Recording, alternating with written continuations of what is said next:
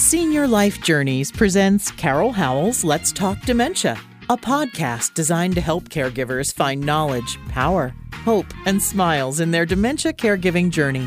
Welcome to Let's Talk Dementia. Here is your host, best selling author, Carol Howell.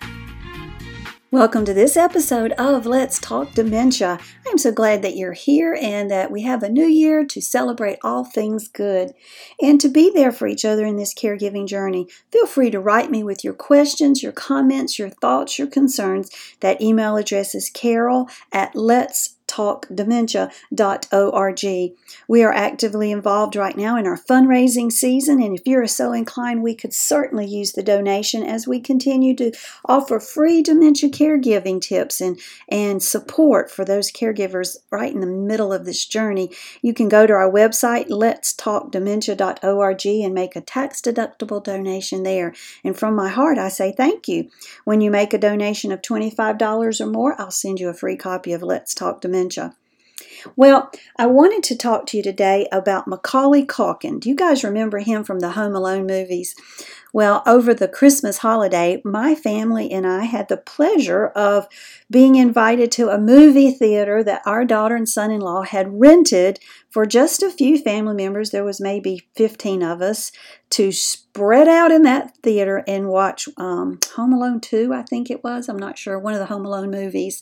It was so neat. I don't know if you guys have checked into that, but you can rent these theaters for next to nothing because they're not doing much business and they're just happy to have you and invite some folks in, spread out, and watch a good movie. So we watched Macaulay Culkin in Home Alone, and it's the one where he is in New York City and there is the lady that is the pigeon lady and the pigeons are just landing all over her and she feeds them and they're her family and she talked about um, that she didn't have many friends in her life, and that's the way her life had been. And her only real friends were the pigeons, that she was often uh, the outcast, as people look at pigeons to be. They don't want to be around them, and that's the way that she has felt her whole life. And Macaulay Culkin says to her, In my family, I sometimes feel like the pigeon oh my word, that landed on me. And I thought, that's how our folks with dementia often feel. If you think your loved one with dementia does not know something is not right within themselves, then you're most likely wrong. They knew it before anybody else did, and they recognize that they're having problems with fill in the blank because that probably changes and does change from day to day depending on what's going on in their world. They feel like the pigeon in a world of humans, the one that, you know, we the pigeons are okay, but we really just soon them not land on our shoulders um, because they poop all over place and we don't want them there. and that's how our loved ones often feel that, you know, we recognize them, okay, they're a part of our world, but we really just don't want to spend a lot of time around them because they might need to go to the bathroom and they do poop on themselves and that's a problem. And they ask us the same question all the time and, and they don't want to eat what we fixed and we can't take them anywhere because heaven knows what's going to happen while we're out. So we just stay at home all the time. They feel like the pigeon in our world. Think about that when you're working with your loved one, how you can help them to feel good about themselves. The last several episodes, I've talked to you about helping you feel good about you and that will help them feel better about themselves if you're more upbeat and feeling good. But there needs to be things in our day to day interaction with our folks with dementia that we employ, techniques we employ to help build them up so that they feel better about themselves. So, what can we do? Well, how about the whole time you're helping mama get a bath? Or helping her get dressed or whatever it is potentially that she doesn't want to do even that you spend that time telling her good things about her remind her of the fun times that you guys had when when you were in your like uh, elementary years, not the recent things, because she probably doesn't remember those. But, Mama, let me tell. I just want to remind you of a story, Mama, that happened when I think I was in the fourth grade. I bet you're going to remember this, and proceed to tell her that story. Or talk to her about how good she's always been. You know, Mama, you might not remember this. I know that sometimes you have a hard time remembering things, but I want to, to tell you or remind you of a story that happened where you just rocked my world. You were so good to me. And my friends were always so jealous that I had this super sweet mama. Something that uplifts her, makes her feel good.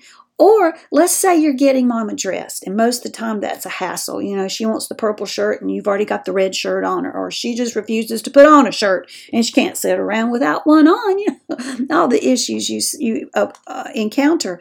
Well, how about the next time that you're getting mama dressed and she easily puts on her shirt? You say something like, Gosh, mama, that's the easiest we've ever gotten dressed in the morning. You're getting good at this, or maybe I'm getting better learning how to help you. I don't know which, but let me tell you one thing, girlfriend, you just rock my world. It's going to be a great day.